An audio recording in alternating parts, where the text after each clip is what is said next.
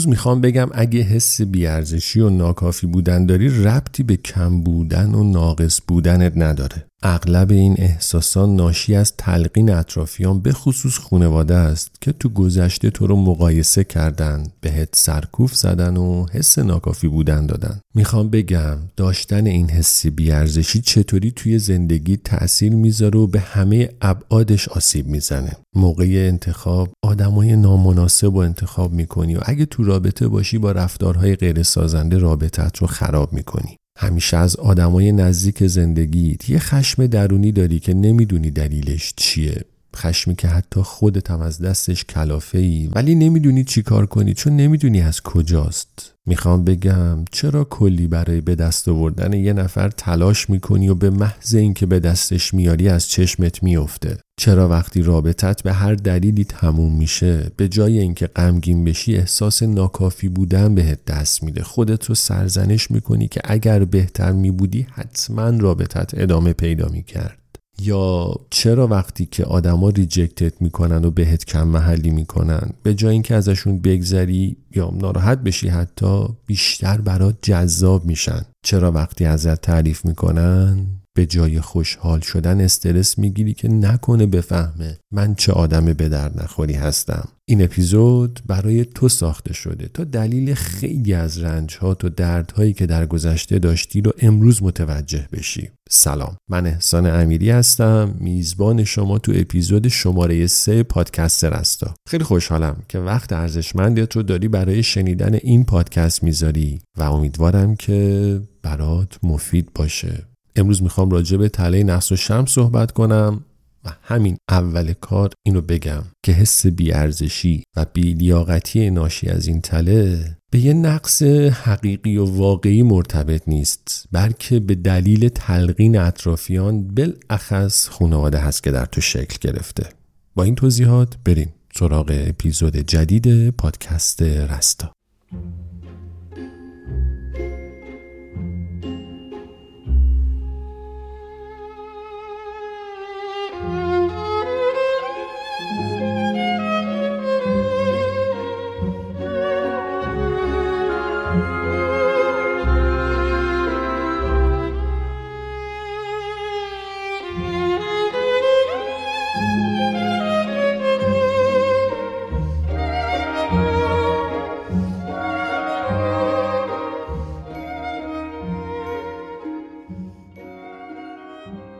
طلعه نفس و شرم یعنی داشتن حس بی‌لیاقتی از اعماق وجود. بی‌لیاقتی تو چی؟ تو دریافت عشق، محبت و توجه. و کسایی که این طلعه رو دارن، اگر مورد بی‌توجهی واقع بشن یا بهشون بی‌محبتی بشه، به جای اینکه عصبانی بشن احساس غم و شرمساری میگیرن. بدترین تأثیر طلعه نفس و شرم توی رابطه است. اون جایی که با کلی تلاش یکی رو به دست میاری و به محض به دست آوردنش از چشمت میفته. حالا جلوتر میگم که طلعه چطوری باعث این اتفاق میشه.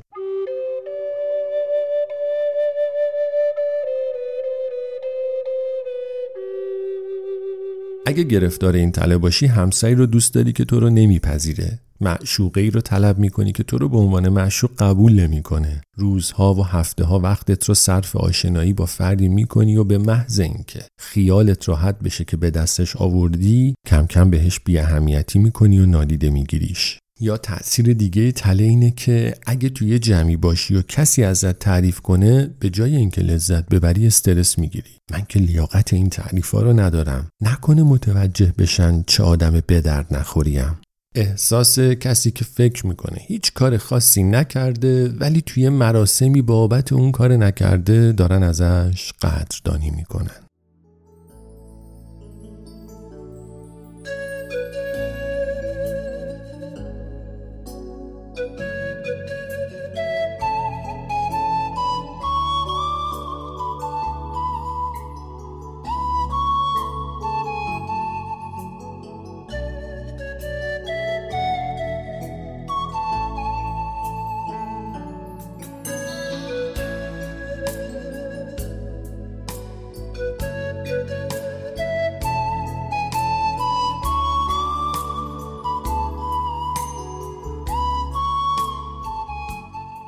خب حالا ببینیم این طلب چه تأثیری روی رفتار و روابط ما میذاره. اولیش اینه که به سمت افرادی کشیده میشی که ازت انتقاد میکنن، چون وقتی یکی ازت ایراد میگیره برات جذاب میشه، انگیزه پیدا میکنی که خودتو بهش ثابت کنی.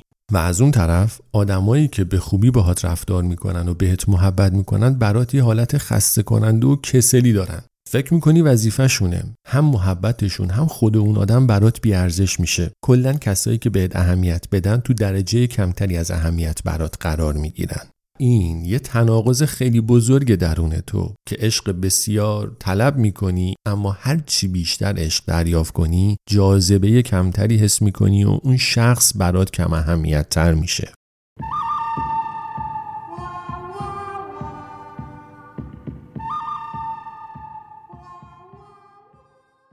کلن موقعیت هایی که تله توش فعال میشه، مثل وقتی که کسی ازت ایراد میگیره، بهت انتقاد میکنه یا بی‌محلی میکنه، بیشترین میزان جذابیت رو حس میکنی، چون اون موقعیت با تصویر ذهنی که از خودت داری سازگاری داره. و داشتن یه آدم که برات ارزش قائل باشه و قدر تو بدونه، بدون چشم داشت بهت محبت کنه، برات وقت بذاره، یه حس غریبی داره برات. گروچو مارکس، کمدین آمریکایی، خیلی خوب این تله رو توی یکی از دیالوگ‌هاش توصیف کرده. میگه من هرگز دلم نمیخواد عضو باشگاهی بشم که یکی مثل من رو به عضویت قبول میکنه.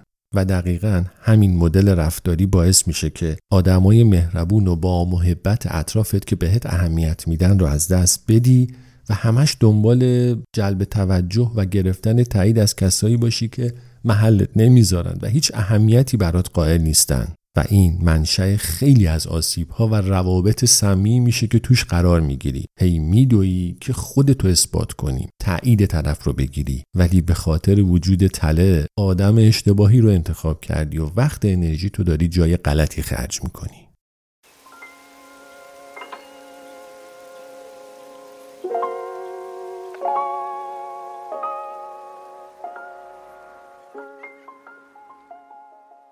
تأثیر بعدی تله چیه؟ به محض اینکه پارتنرت تو رو بپذیره ایرادگیر میشی. وقتی مطمئن میشی که معشوق به دست اومد و عشق در بر هست، شروع میکنی به ایراد گرفتن، بی اهمیتی میکنی و احساسات عاشقانه‌ای که داشتی یهویی از بین میره. و دیگه اینکه با وجود تله نقص و شرم بیشتر گرایش داری تو مجموعه روابط باشی و موندن توی تک رابطه برات سخت میشه. دلیلش هم اینه که حس رضایتمندی و تایید درونی و اصیل رو در خودت نداری. سعی میکنی از دیگرون بگیری و یکی از راه‌های دریافت تایید برقرار کردن روابط متعدد هست. هر بار که پذیرفته میشی توسط یک نفر، یک تاییدی میگیری و به محض پذیرفته شدن اون آدم از چشمت میفته. هر رابطه یه اعتباری هست مبنی بر با ارزش بودن. البته این شروع ماجراست و بعد یه مدت پای دوپامین و یک سری چیزهای دیگه میاد وسط که برات مثل اعتیاد میشه و دیگه به اینطور روابط عادت میکنی. حالا من سعی میکنم یه اپیزود راجع به اعتیاد به دوپامین درست کنم و اونجا میگم که چطوری میشه و این اعتیاد به دوپامین چقدر میتونه مضر باشه. یکی دیگه از تأثیرات این تله اینه که خود حقیقت رو پنهان میکنی. نه به خاطر اینکه کم صحبتی، درونگرایی یا چیزهای شبیه این. پنهان میکنی چون فکر میکنی اگه دیگرون من واقعی رو ببینن رها میکنن و با من نمیمونن. و ایراد این کار اینه که هر بار که این پنهانکاری رو تکرار میکنی و سعی میکنی چهره ساختگی و غیر واقعی از خودت رو نشون بدی، مهر تاییدی میزنی بر بیارزش بودنت و اون رو تقویت میکنی. اعتقادت اینه که خود حقیقیت شایسته عشق نیست و روی دروغین تو هست که میشه دوست داشته بشه. طبیعتا هم همیشه ترس اینو داری که چهره واقعیت رو بشه دیگه.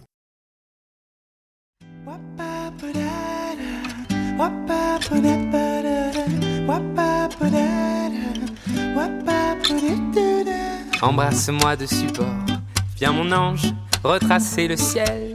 J'irai crucifier ton corps, pourrais-je dépuniser tes ailes, embrasser, te mordre en même temps, enfoncer mes ongles dans ton dos brûlant, te supplier de me revenir et tout faire autour pour te voir partir. Et viens, emmène-moi là-bas, donne-moi la main que je ne la prenne pas, écorche mes ailes, envole-moi et laisse-toi tranquille à la fois.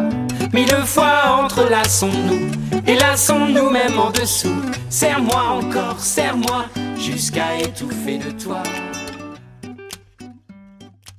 این تله یه تأثیر خیلی بد تو زمان انتخاب و شروع رابطه داره. اونم اینه که اگه کسی موقع آشنایی اولیه بهت علاقه نشون نده برات جذاب میشه و امیدواری کسب عشق اون آدم برات میشه انگیزه و هدف. یعنی همه ویژگی‌های مثبت و منفی اون رو میذاری کنار، دیگه چشت هیچی نمیبینه جز اینکه فقط اون رو به دست بیاری. معشوق هر چقدر نامحتمل‌تر باشه جذاب‌تر میشه. تله نقص و شرم باعث میشه حتی به پارتنرت هم حسودی میکنی. یه جورایی آدمای دور و برت، حتی صمیمیترین دوستت هم رقیب فرضیت محسوب میشن و تو ذهنت دائما خودت رو مقایسه میکنی. باعث میشه رفتاری ازت سر بزنه که در نهایت رابطه هات رو خراب میکنه.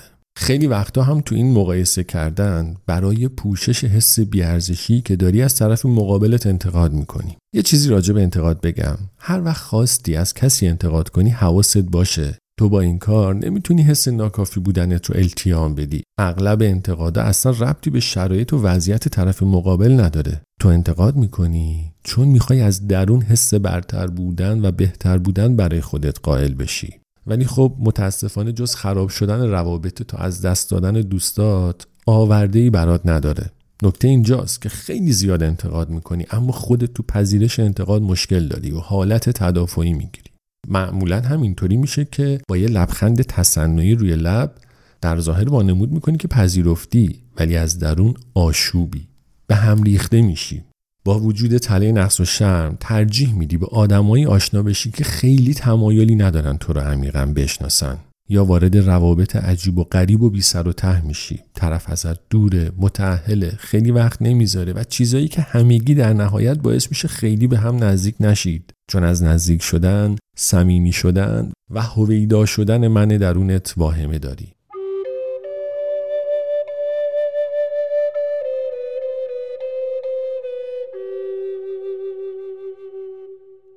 تأثیر بعدی اینه که از داشتن روابط طولانی مدت به صورت ناآگاهانه اجتناب میکنی. ناآگاهانه یعنی چی؟ یعنی که دلت میخواد توی رابطه موندگاری باشی ولی نمیتونی، چون رابطه طولانی مدت برخلاف باور بی‌ارزشی درونی هست که داری. پس یه جایی تو رابطه شروع میکنی ایراد گرفتن، یا فکر میکنی که اصلا طرف مقابل اگه به درد بخور بود که با من نمیموند، یا منو انتخاب نمیکرد. حتما آدم به درد نخوریه و من میتونم کیس بهتری داشته باشم، و در نهایت به هر دستاویزی رابطه رو خراب میکنی. این تأثیر مهمه و بهتره خیلی حواست بهش باشه تا الکی با امیدهای واهی و خیالی روابط خوبت رو از دست ندی.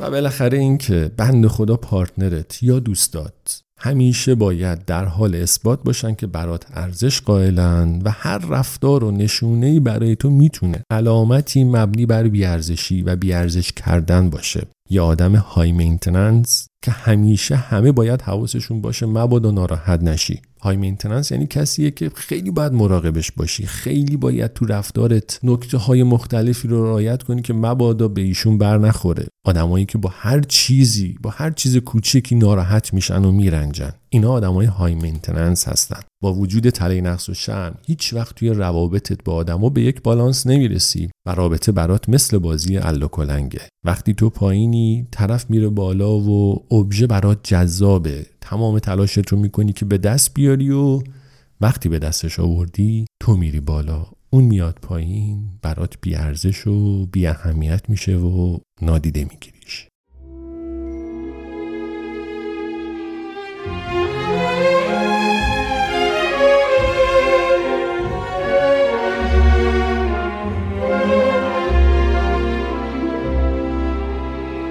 این چه که شنیدی اپیزود شماره سه پادکست رستا بود. من توی این اپیزود تله نقص و شرم و تأثیراتش روی روابط و زندگیمون رو معرفی کردم. الان با دونستن تأثیرات تله نقص و شرم تو یک قدم جلوتر و بسیار آگاهتر از قبل هستی. پس اینها رو مد نظر داشته باش و سعی کن آگاهی که کسب کردی رو به کار بگیری.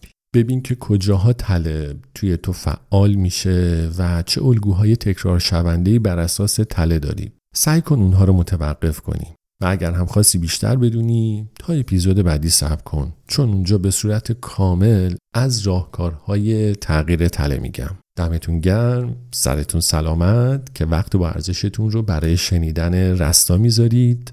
تا اپیزود بعدی، خدا نگهدار.